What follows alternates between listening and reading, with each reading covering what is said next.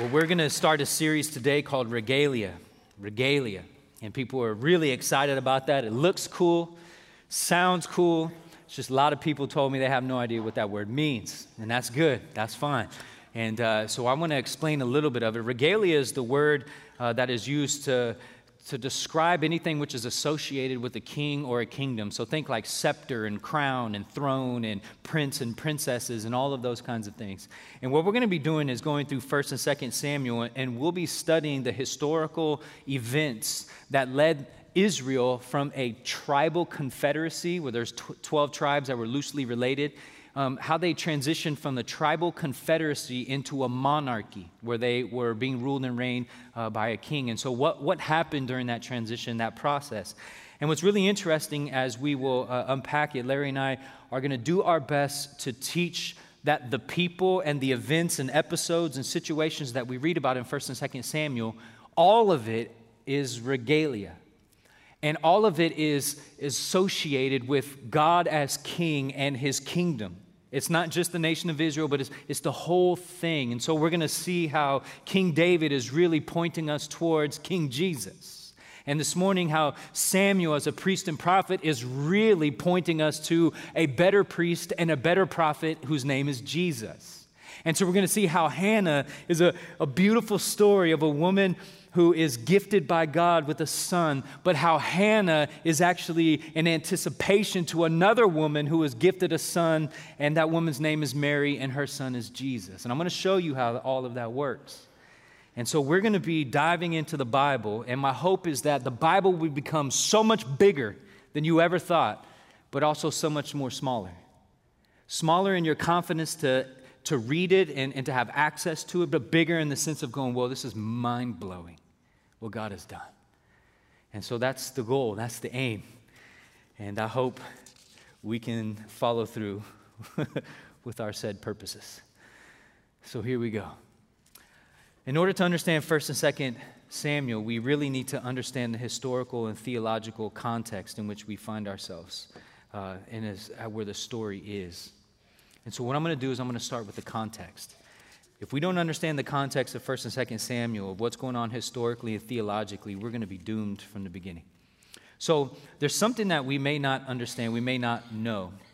And I got to make sure my time is right. So let me just equip myself with the proper. I got two alarms, pocket. I'm just ready to go. Watch, clocks. But let me just remind us of one thing that maybe some of us don't know, and this, this might be first information kind of stuff. In the Hebrew Bible, when you read in the Old Testament, it's, you're going to read through the Pentateuch, the first five books, and you'll get to Joshua, and then you'll jump into Judges. And then the very next book after Judges is a book called Samuel. It isn't first and second Samuel, it's just one book called Samuel. And so, what we understand from that, uh, the way that they're positioned, is when you go from Judges, you jump immediately to Samuel. And so, the history of Judges follows into the history of Samuel. They're, they're one and the same. So, you go from this to this. Now, in our English Bibles, why that's important to understand is Judges is interrupted by a book called Ruth. And so it goes Judges, Ruth, and then 1st and 2nd Samuel. And sometimes we can get bogged down in all the, the chron- chronology and how it's all working. So what I would want to do is, is help us to understand the historical context by taking out the book of Ruth and putting Judges and Samuel together so you can see how it chronologically just flows. Now, when we do that, we actually see that the book of Judges is not a very fun book to read.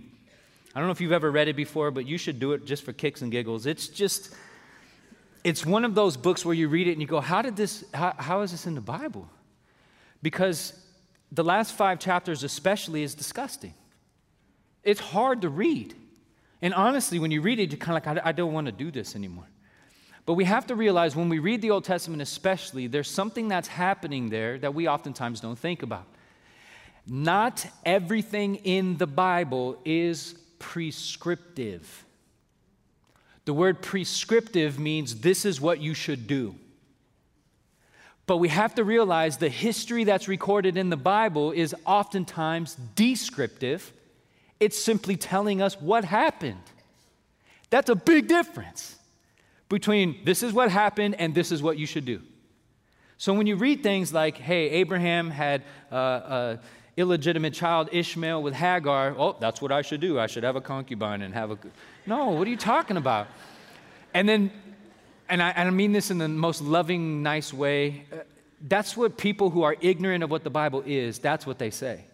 Because not all the Bible is prescriptive. Here's what you should do. Instead, it's descriptive much of the time. So when you read the book of Judges, you see so much description which will turn your stomach.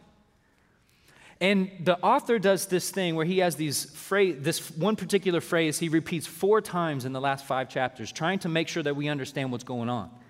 And the phrase is found first in Judges chapter 17, verse 6. And it's the same exact phrase, which is the last verse of the book.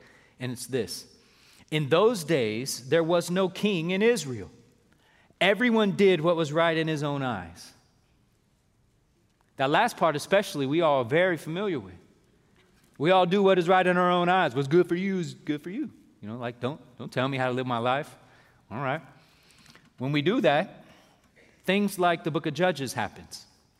So, what are some of the things that are happening in the book of Judges? I don't have time to go through the whole thing, but let me just tell you these last five chapters are really telling. Starting in chapter 17, we are introduced to a Levite. A Levite is from the tribe of Levi, which means he is a priest. He's of the priestly tribe. And so the Levites were tasked with the responsibility of teaching God's people God's word. Except for this particular Levite, actually carves an image and puts it on his fireplace mantel and worships it. Now, we all know that the nation of Israel has the Ten Commandments, and the first Ten Commandment is what? You should have no other gods before Yahweh, the Lord. And so here's this Levitical priest who has his own little God that he's worshiping. You're going, uh oh, this isn't good. Not only that, but the tribe of Dan, which is in the northern region, they, they come by the city where uh, this Levite is uh, a priest, and they pay him, they hire him to become their priest. And so that means the tribe of Dan takes on this little idol as their God. And so they have this little God that was carved out of whatever, wood, and they, they worship him, and this Levite is the priest. And so right from the beginning, you realize, oh, there is no king in Israel, and everyone's doing what is right in their own eyes. This is not good. And then it gets worse. Chapter 18, 19, and 20, we're introduced to this horrific story. And I'll just summarize it as quickly as I can. There's a, a man who has a concubine, a wife, who's from Bethlehem in Judah. And uh, she is unfaithful to him, and so he dismisses her. She goes back to her father's house in Bethlehem. After four months, he decides he wants his wife back, so he travels to Bethlehem. And he stays with his father in law for a number of days. And finally, they decide we're going to go back to our home. And so they head out, except for they left kind of late in the day. And so as the sun was beginning to set, they were kind of worried about just sleeping outside under the stars. So they go to a city called Jerusalem. As they go into Jerusalem, they go to the city square. And as the custom is, when you go to the city square, you wait for somebody to invite you in to their home and for a little hospitality. And eventually, an older man comes and he welcomes them because he's from the same region as this man uh, who's traveling. And so they, uh, this man and his wife head to this older man's home. Late at night, there's a knock on the door. The men of the city are demanding that this traveler come out because they want to rape him. And so, of course, that's like, oh, no, no, no, no. So the old man says, You should never do such a wicked thing. So instead, they throw out uh, his concubine, and they ravage her and rape her and eventually kill her. All night long, they're just abusing her like this, leave her dead on the doorstep. He wakes up the next morning, sees his wife laying there, the concubine laying there lifeless, picks her up, takes her home, cuts her into 12 pieces, sends her to the 12 tribes of Israel, and says, Look at what you have done. So they want to know who in the world did this, and so it was the tribe of Benjamin. So all of Israel, the 11 tribes, decided to have war against Benjamin for what they did to this concubine, and they almost wipe out the whole entire tribe of Benjamin. So, so much so that there was only men left, they had no wives, and so they couldn't repopulate. You know, multiply and be fruitful is one of those themes throughout Scripture. They couldn't do it. So the people of Benjamin decide that they're going to go and kidnap some women and make them by force their wives. And so they develop this plan, and that's exactly what they do. They're in this city called Shiloh, which we're going to see about in a little bit. And they go and they kidnap these women and forcibly make them their wives. And then the book of Judges concludes with this little phrase In Israel, there was no king, and everyone did what was right in their own eyes. Do you notice the downward spiral of immorality and horrific wickedness? And it is exemplified in the treatment of women. Do you see that? So I hate it when some of the more feminist type folks are like, see, the Bible like totally encourages mistreatment of women. No, no, no. The Bible is depicting what happens when you fail to let God be king. That's what it's depicting. Women are degraded, not elevated, when God is moved out of the picture. Which is so beautiful because the next in our English Bibles, what comes after that verse where these women have been mistreated? What's the next book? Ruth, which is what? A woman who's godly. And it's like God saying, Look, look at how horrible these people are treating my, the women who are mine, but look at this woman. Mm, she's a woman after my own heart. That's good. All right. So that's the historical context of what we find ourselves in 1 Samuel. It's a horribly decadent, despicable, wicked place. But there's also a theological context. The theological context is this is that Israel has been anticipating a kingly offspring since its beginning. In Genesis 3:15, when God is cursing Satan because of the fall of Adam, God says, "I will put enmity between you and the woman and between your offspring and her offspring. He shall bruise your head, and you shall bruise his heel." telling us there's coming a day when an offspring of the woman will conquer Satan, and with Satan will conquer evil, death, and sin itself. It's going to be an offspring, a seed of the woman. And then we see when uh, God calls Abraham and makes a covenant with Abraham, Genesis 17. God says, I will make you exceedingly faithful, and I will make you into nations. And look at this, and kings will come from you. And I will establish my covenant between me and you and your offspring after you throughout their generations for an everlasting covenant, to be God to you and to your offspring after you. And then God speaks to Judah, who eventually becomes, his name is changed to Israel. We see this in verse 10. God says to him, Your name is Jacob, but no longer shall your name be called Jacob, but Israel shall be your name. So he called his name Israel. And God said to him, I am God Almighty, be fruitful and multiply. A nation and a company of nations shall come from you, and kings shall come from your own body. The land that I give to Abraham and Isaac, I will give to you, and I will give the land to your offspring after you. Now, when God pulls the nation of Israel out of slavery in Egypt, he says this to them in Exodus 19 Now, therefore, if you will indeed obey my voice, and keep my covenant, you shall be my treasured possession among all peoples, for all the earth is mine. And look at this. And you shall be to me a kingdom of priests and a holy nation. So, right from the very beginning of just humanity, there was this concept that human beings, there will come someday an offspring of this woman named Eve, and eventually through the line of Abraham will come a king, and there will be a kingdom. And then when you see in Exodus, it kind of is a crescendo, this like the big apex of the whole thing. There will come a day where the people of God will be a nation, which are a kingdom of priests which means priest serving God, being in the presence of God, and king having, having authority. Now, in the church, according to 1 Peter chapter 2, we are called a royal priesthood. Do you see that? That's one of those things that unites the entirety of Scripture from Genesis to Revelation is this concept of kingly offspring or royal priesthood. The people of God are called to be royal priests. Now, many people, when they read 1 Samuel, they imp- improperly read it as though the great sin of Israel was to ask for a king. It's not true. God said that there would be a king through Abraham. God said that there would be a king through Israel. God said that there would be a king um, in Exodus because it's going to be a kingdom of priests. And in fact, Deuteronomy 17 is where Moses talks about this very fact that Israel is allowed to have a king. Let me read this. When you come to the land that your Lord your God is giving you, and you possess it and dwell in it, and then say, I will set a king over me like all the nations that are around me, you may indeed set a king over you whom the Lord your God will choose. One from among your brothers you shall set as a king over you. Notice the offspring has to be from your brothers. You may not put a foreigner over you who is not your brother. And when, verse 18, he sits on the throne of his kingdom, he shall write for himself in a book a copy of this law approved by the Levitical priests.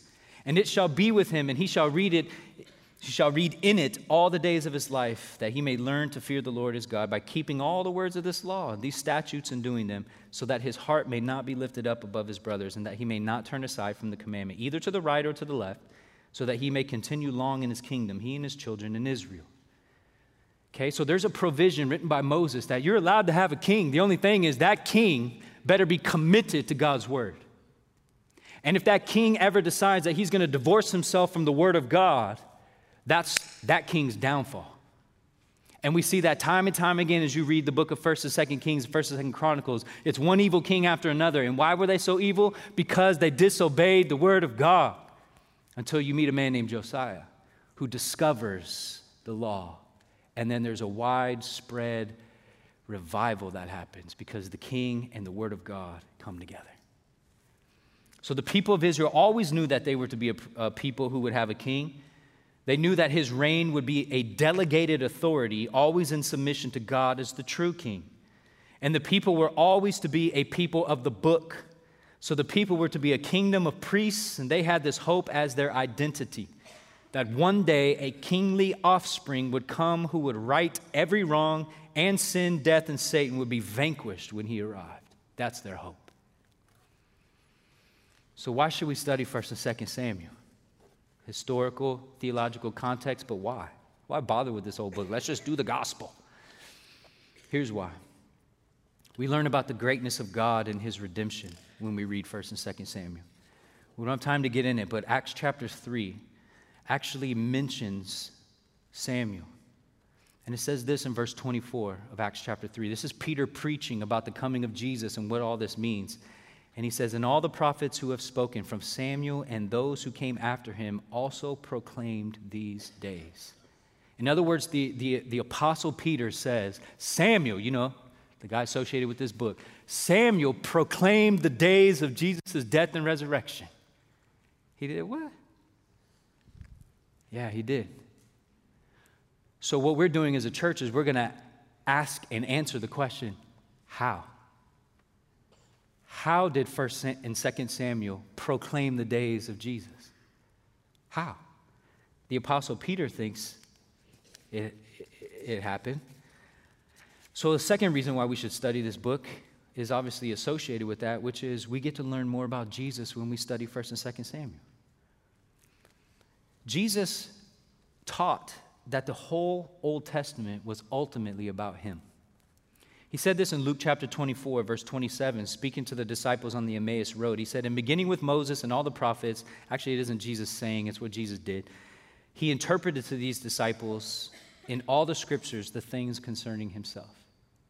So he takes the whole Old Testament and he goes, Guys, guys, check this out. Your, your mind, all right, here I am, turn the page. Here I am, turn the page. Here I am, turn the page. Guess what? Yep, me again, turn the page. Not only that, but when Jesus was speaking to the Pharisees in John chapter 5, look at what he says to them. He says, You guys search the scriptures because you think that in them you have eternal life. The idea is you think that somehow you get saved by memorizing verses. No, that's not what saves you. He says, It is they, the Old Testament scriptures, that bear witness about me. They, the whole entirety of the Old Testament, bears witness about me. So, what's the point of 1st and 2nd Samuel? Ultimately, Jesus is the point. But I want to show you how. I want to show you how 1st and 2nd Samuel helps us to anticipate typologically in a foreshadowing kind of way that Jesus is the greater prophet, Jesus is the greater priest, Jesus is the greater king, Jesus is the greater, and you just name it. And hopefully, by the end of the next four months, you will have a better grasp of this. So, with that, 1 Samuel chapter 1. I'm going to read just the first eight verses, set some context for us. And because I have a limited amount of time, and because I'm going to preach on three chapters, you can do the math. I can't read every verse. So I'm going to cherry pick what verses I have, and I'm going to read those and just highlight them. And I'm going to make sure to make connections with the New Testament and the person and work of Jesus as we go. There was a certain man of Ramathaim Zophim of the hill country of Ephraim whose name was Elkanah, the son of Jeroham, son of Elihu, son of Tohu, son of Zuph, and Ephrathite. He had two wives. The name of the one was Hannah, and the name of the other was Peninnah. And Peninnah had children, but Hannah had no children. Now, this man used to go up year by year from his city to worship and to sacrifice to the Lord of hosts at Shiloh, where the two sons of Eli, Hophni and Phinehas, were priests of the Lord. On the day when Elkanah sacrificed, he would give portions to Peninnah, his wife, and to all her sons and daughters. But to Hannah, he gave a double portion because he loved her, even though the Lord had closed her womb. And her rival used to provoke her grievously to irritate her because the Lord had closed her womb. So it went on year after year. As often as she went up to the house of the Lord, she used to provoke her. And therefore Hannah wept, and she would not eat. And Elkanah, her husband, said to her, Hannah, why do you weep? Why do you not eat? Why is your heart so sad? Am I not more to you than ten sons? So, God, would you help us now? Having said all the things we've said so far, it's just setting the context for what we want to hear, and ultimately, we want to hear you. So, God, would you speak? And would you give us eyes to see Jesus in this text? God, would you give us hearts to believe that you are a God who not only makes promises, but keeps them? God, would you grant us the ears to hear how beautiful and wonderful you really are. So do these things for us, we pray. In Jesus' name, amen. If you notice from this text, Hannah is completely powerless to change her circumstances. If you notice why Hannah does not have children,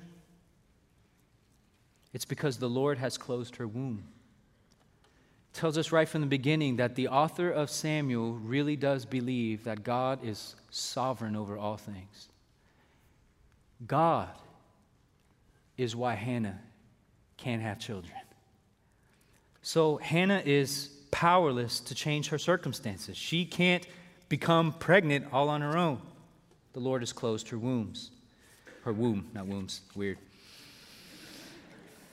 And then we read in verse 6 and 7 that because the Lord had closed her womb, that Hannah wept. She would not eat. I don't know if you've ever been in that position where you've been so grieved and so emotionally distraught that you have lost your appetite. That's where she's at. Devastated. And yet, one thing we know about God is this. As you read, if you have your Bible in 1 Samuel, you go to the left. What you find as you work your way that way is God loves to work amongst those who are weak and needy. He loves it.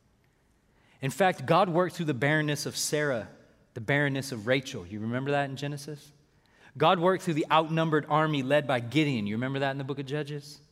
God is described as one who is for the power, the powerless, and the poor. God describes himself as the defender of the widow and the orphan. God says that he demands justice for those who are oppressed. He promises blessing for the meek and blessing for the poor in the Beatitudes. He does all of this so that in the midst of someone who is weak and needy, that he would get the glory and that we would be humbled by his provision. That we would see his graciousness, his justice, his love, his care, and in that we would be humbled to the point of declaring that I am not much or nothing at all, and God is everything. And so God loves to work in the midst of the weak and the needy. In fact, in the New Testament, we see that being a Christian is based upon that very principle.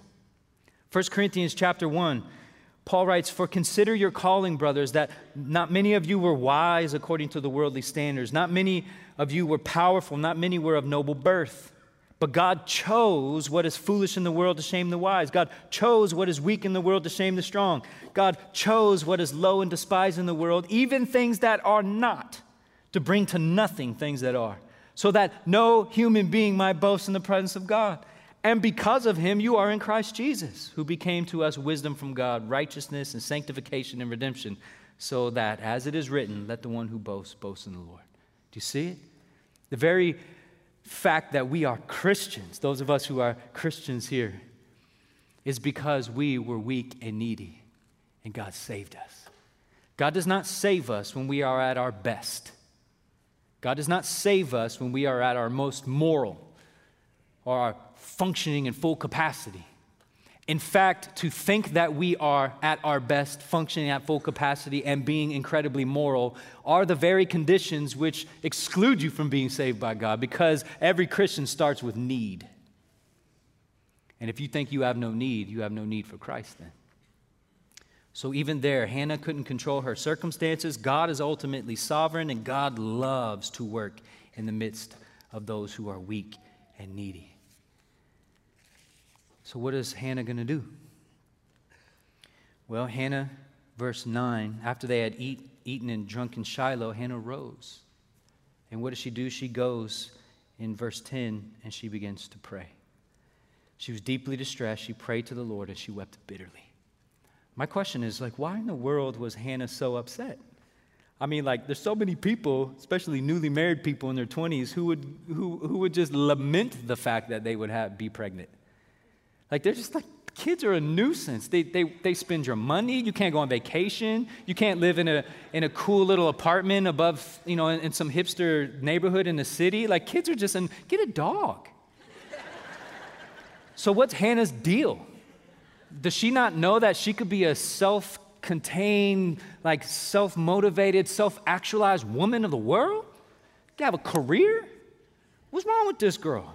Well, if you remember the theological context of the nation of Israel, it was going to come through an offspring that God would save and rescue a fallen humanity.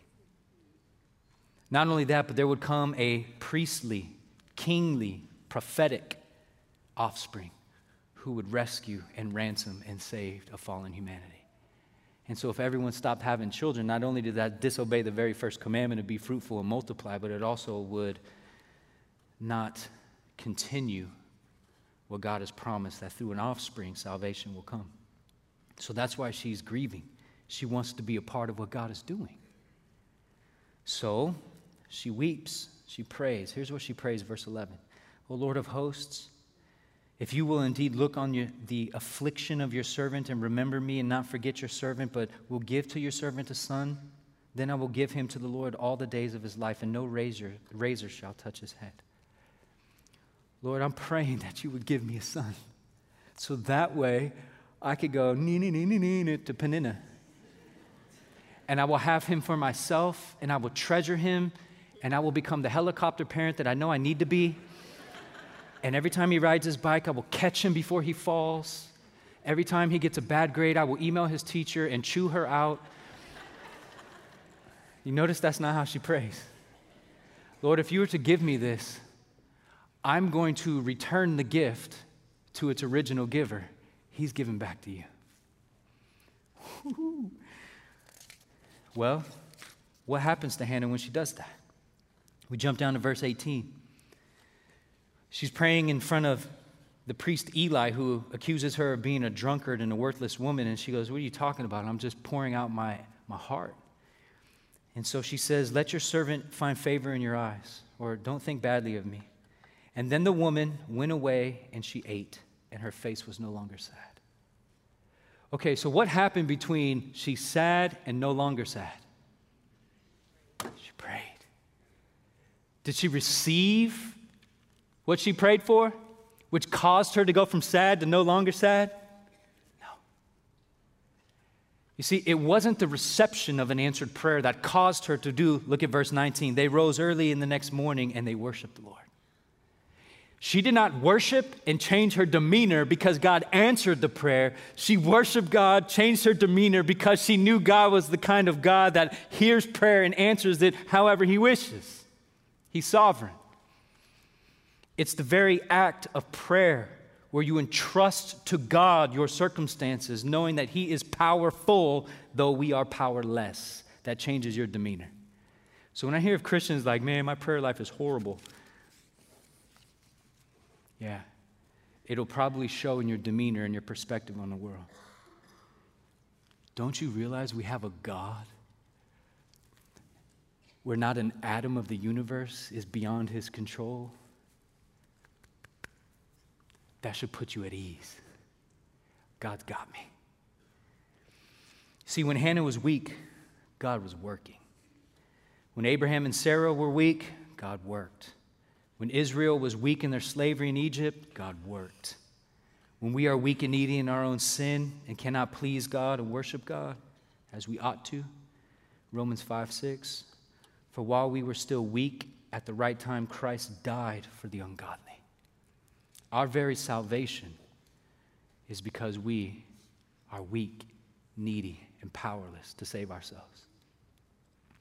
God showed his love for us that while we were still sinners, Christ died for us. So God doesn't redeem us or rescue us or restore us when we're at our best, running at full strength, or we're, you know, firing on all cylinders with our goodness. God redeems and rescues us precisely because we are weak and needy. And God saves sinners in the most unlikely way. He saves sinners not by coming as a king, but as coming as a servant.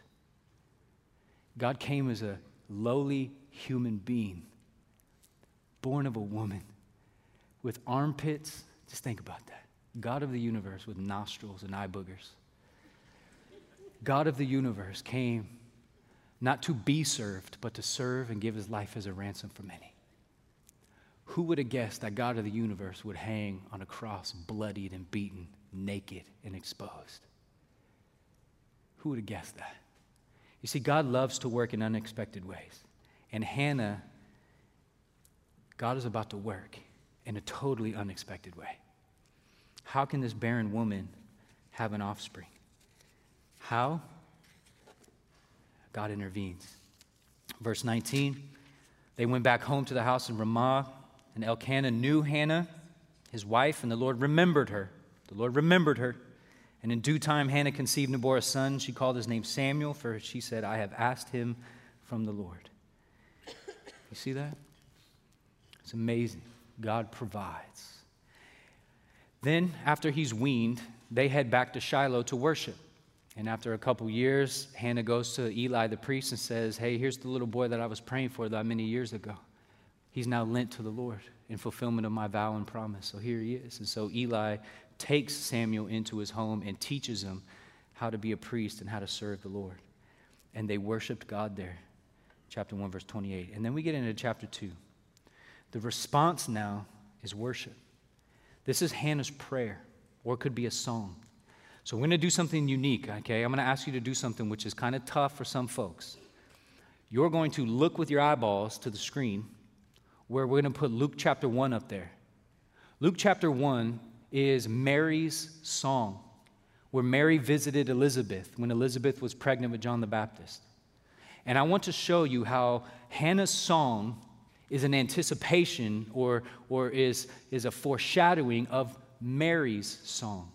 So I'm going to read chapter 2, verses 1 through uh, 7, but you're going to look at Luke chapter 1. And your task is to see similarities.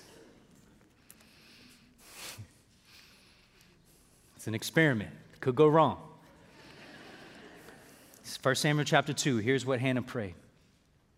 Luke chapter 1, verse 46 and 47. My heart exults in the Lord. My horn is exalted in the Lord. My mouth derides my enemies because I rejoice in your salvation. Luke chapter 1, verse 49. 1 Samuel. There is none holy like the Lord, for there is none beside you. There is no rock like our God. Luke 151. Talk no more so very proudly. Let not arrogance come from your mouth. For the Lord is a God of knowledge, and by him actions are weighed. Luke 152. The, bow, the bows of the mighty are broken, but the feeble bind on strength. Luke 153. Those who were full have hired themselves out for bread, but those who were hungry have ceased to hunger. The barren has borne seven, but she who has Many children is forlorn. The Lord kills and brings to life. He brings down to Sheol and raises up. The Lord makes poor and makes rich. He brings low and he exalts. Did you see anything?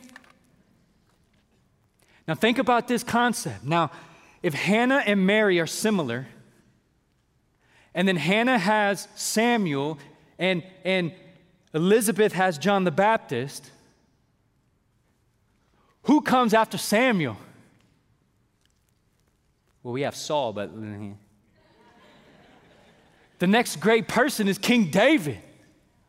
So Samuel is to David as John the Baptist is to who? Jesus. He's coming. He is the kingly offspring. He's coming. Do you see the connect? Goosebumps. You see the connection? Oh, man. So Hannah's prayer anticipates a coming king. Let's jump to verse 10 of chapter 2, where she writes, or she sings or prays, The Lord will judge the ends of the earth. He will give strength to his king and exalt the horn of his anointed. The word anointed is Messiah, Christ. The Lord will give strength to his king and exalt the strength of the Messiah. Now you have to realize when she sang this and prayed this, there was no king in Israel yet. But she knows that God is a promise making God and also a promise keeping God. So if God said there's coming an offspring who will be a king, well, there's about to be an offspring who will be a king. Because God's word never returns void. Wow. And then what ends up happening is we're introduced to Eli's sons. Once again, chapter 1, verse 3, we know that it's Phinehas and Hophni. And it says in verse 20, uh, oh, where's that? My contact got blurry. Verse 12. Now the sons of Eli were worthless men they didn't know the Lord. And so, if you read the next section in chapter 2, verse 11, all the way down to about 25, you see how wicked these men are. They're extorting the worshipers, they are defacing the worship of God. They are wicked. Verse 17, it actually says that they treated the offering of the Lord with contempt. And because of that wickedness, Hophni and Phinehas would be judged by God and the whole household of Eli would be rejected. And you see this in verse 22. Now, Eli was very old, and he kept hearing all that his sons were doing to all of Israel, how they lay with the women who were serving at the entrance of the tent of meeting. Imagine such a thing.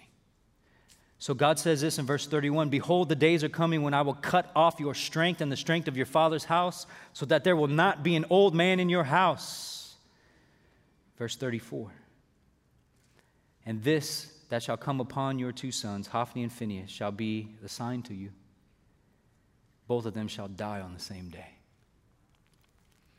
Because you will not say anything to your kids, or because what you did say to your kids was ineffective, your house, Eli, is judged.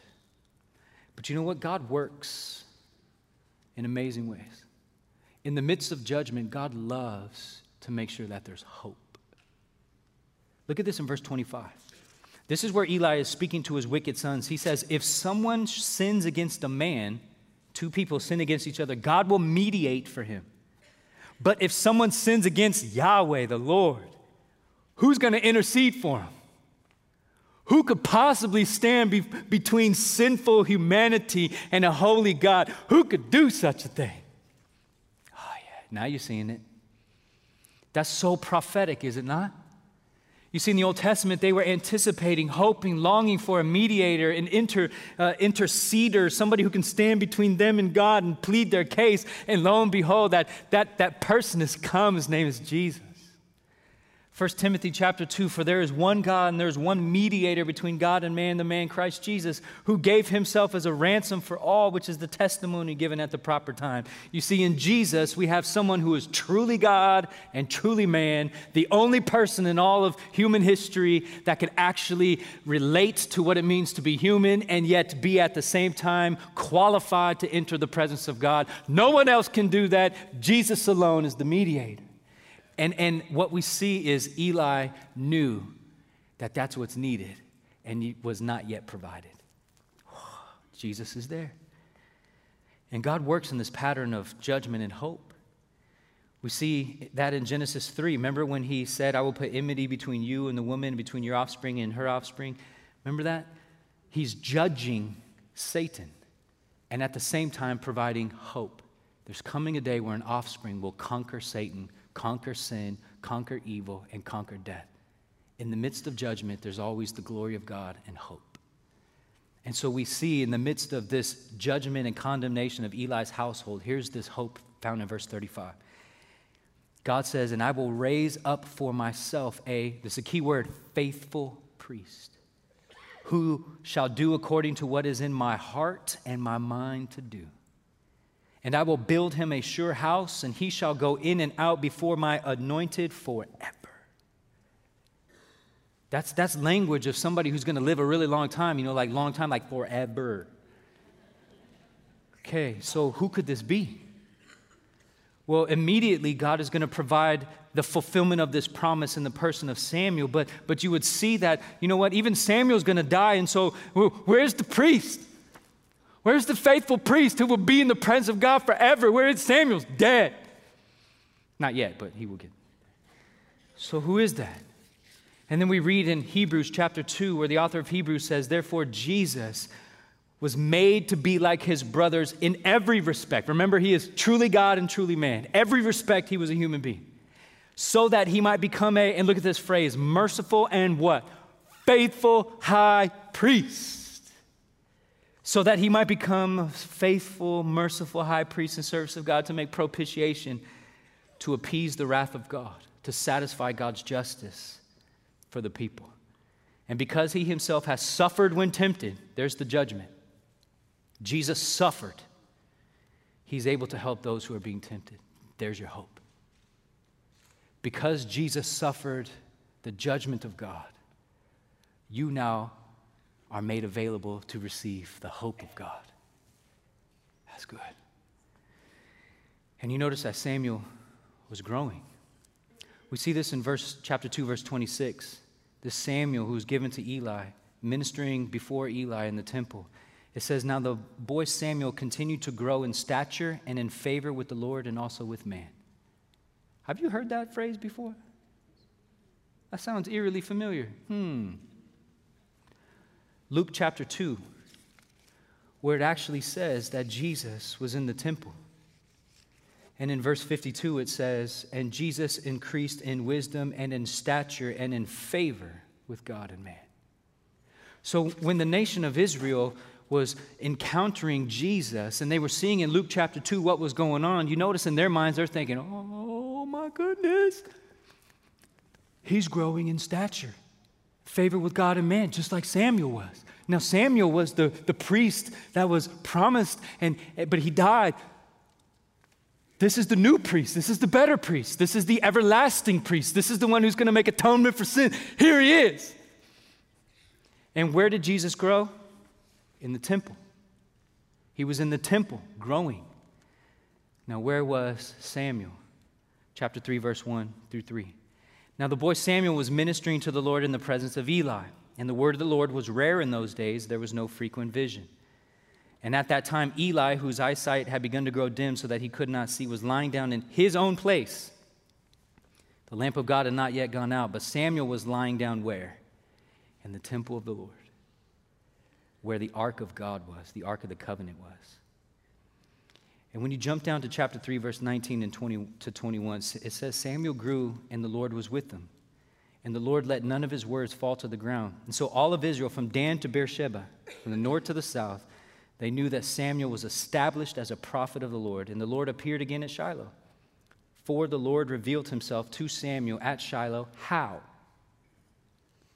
By the word of the Lord. You see, how Samuel grew was by being in the presence of God and being revealed by the Word of God. God was revealed by the Word of God.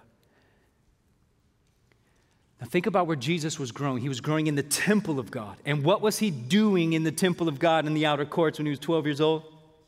Talking about the Word of God. But you know what was interesting is when they heard Jesus speak, they went, Dude, where did, where did he get this learning? He's 12 years old. He was revealing himself as God through his words. What? Now, the Ark of the Covenant is a significant thing in this whole experience. The word of the Lord is how God revealed himself to Samuel.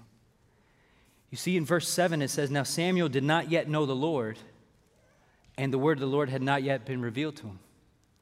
And then what we have from verses 8 all the way through 18 is where God actually reveals himself to Samuel and calls out Samuel, Samuel. Samuel wakes up, goes to Eli, What do you need? And Eli tells him, It's not me. Go back and lay down. It happens three times. Finally, the fourth time, Samuel, Samuel. Samuel says, Speak, for your servant is listening. And then God reveals himself to Samuel through his word. Beautiful. But the Ark of the Covenant is important. That's where Samuel was.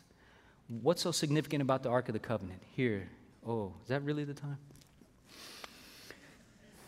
Here's what is so important. You shall put, God, God says this in Exodus chapter 25 about building the Ark of the Covenant. You shall put the mercy seat on top of the ark, and in the ark you shall put the testimony that I shall give you. And there I will meet with you. There, on top of this ark, this box where there's two angels with their wings overlapping one another, there I will meet with you. And from above the mercy seat, from between the two cherubim that are on the ark of the testimony, I will speak with you about all that I will give you in commandment for the people of Israel.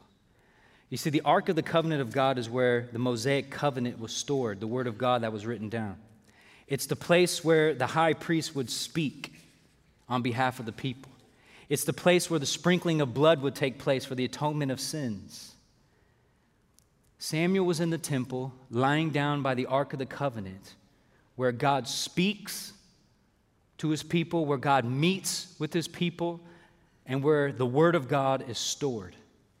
No wonder why Samuel is growing in the Lord. The ark is so significant. It's the place in which God is enthroned. Psalm 80, verse 1. Give ear, O shepherd of Israel, you who lead Joseph like a flock. You are enthroned, kingly language, upon the cherubim. And then he says, Shine forth. In verse 3, let your face shine that we may be saved. Verse 7, let your face shine that we may be saved. Verse 19, let your face shine that we may be saved. You see, where God is enthroned above the Ark of the Covenant, He's shining in brilliance and glory. And that is the place that God has chosen to reveal Himself, speaking, meeting with, and atoning for the sins of the people. Brilliant, glory, salvation. And you know what? That's a good description of Jesus. In fact, John chapter 1 says it like this In the beginning was the Word, and the Word was with God, and the Word was God, and the Word became flesh and dwelt among us, and we have seen His glory glory as the only Son from the Father, full of grace and truth. No one has ever seen God, the only God, who is at the Father's side. He has made God known. Verse 5 the light shines in the darkness, and the darkness has not overcome it. The true light, you know, shine that we may be saved, the true light of salvation, who gives light to everyone, was coming into the world, and he was in the world, and the world was made through him, yet the world did not know him. He came to his own, and his own people did not receive him. But to all who did receive him, who believed in his name, he gave the right to become children of God, who were born not of blood, nor of the will of the flesh, nor of the will of man, but they were born of God. 1 John 1 If we confess our sins, he is faithful and just to forgive us our sins and cleanse us from all unrighteousness. And if we say we have not sinned, we make him a liar, and his word is not in us. I'm writing these things to you so that you may not sin. But if anyone does sin, we have an advocate with the Father, Jesus Christ the righteous. He is the propitiation for our sins. Do you see it? The person of Jesus is the Word of God who reveals God. It's the place in which you meet God. You hear God speak to you. He is the Lamb of God who takes away the sins of the world. He is the prophet of God who speaks the word of God, and none of his words fail. He's the priest of God that stands before God's holiness for you and advocates for you as your intercessor. He is Jesus, whose blood was sprinkled for your sins. Jesus is the ultimate promised merciful, and faithful high priest. Jesus is the prophet of God who fulfills God's word. Jesus is the word of God by which we know God. Jesus is the light that shines in darkness to bring restoration and salvation. Jesus is the better ark of the covenant where we meet God and speak with God. Jesus' blood is a better atonement for sins. Jesus is who we plead to for the forgiveness of sins. Jesus is our mediator. Jesus is our advocate. Jesus is our better Samuel. Jesus is the better king. Jesus is the better prophet. Jesus is the better priest.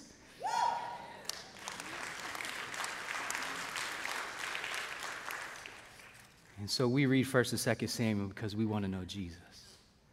So, God, thank you for sending your son Jesus to rescue us from sin and death. And God, I pray that you would be faithful to your people, that you would continue to reveal yourself to us through your word, the written word, the scriptures, so that we may behold the wonder and the glory of the incarnate word, Jesus Christ, the righteous one, in whom there is salvation. And so, God, we give you thanks for all that you've done and all that you've accomplished. In Jesus' name, amen.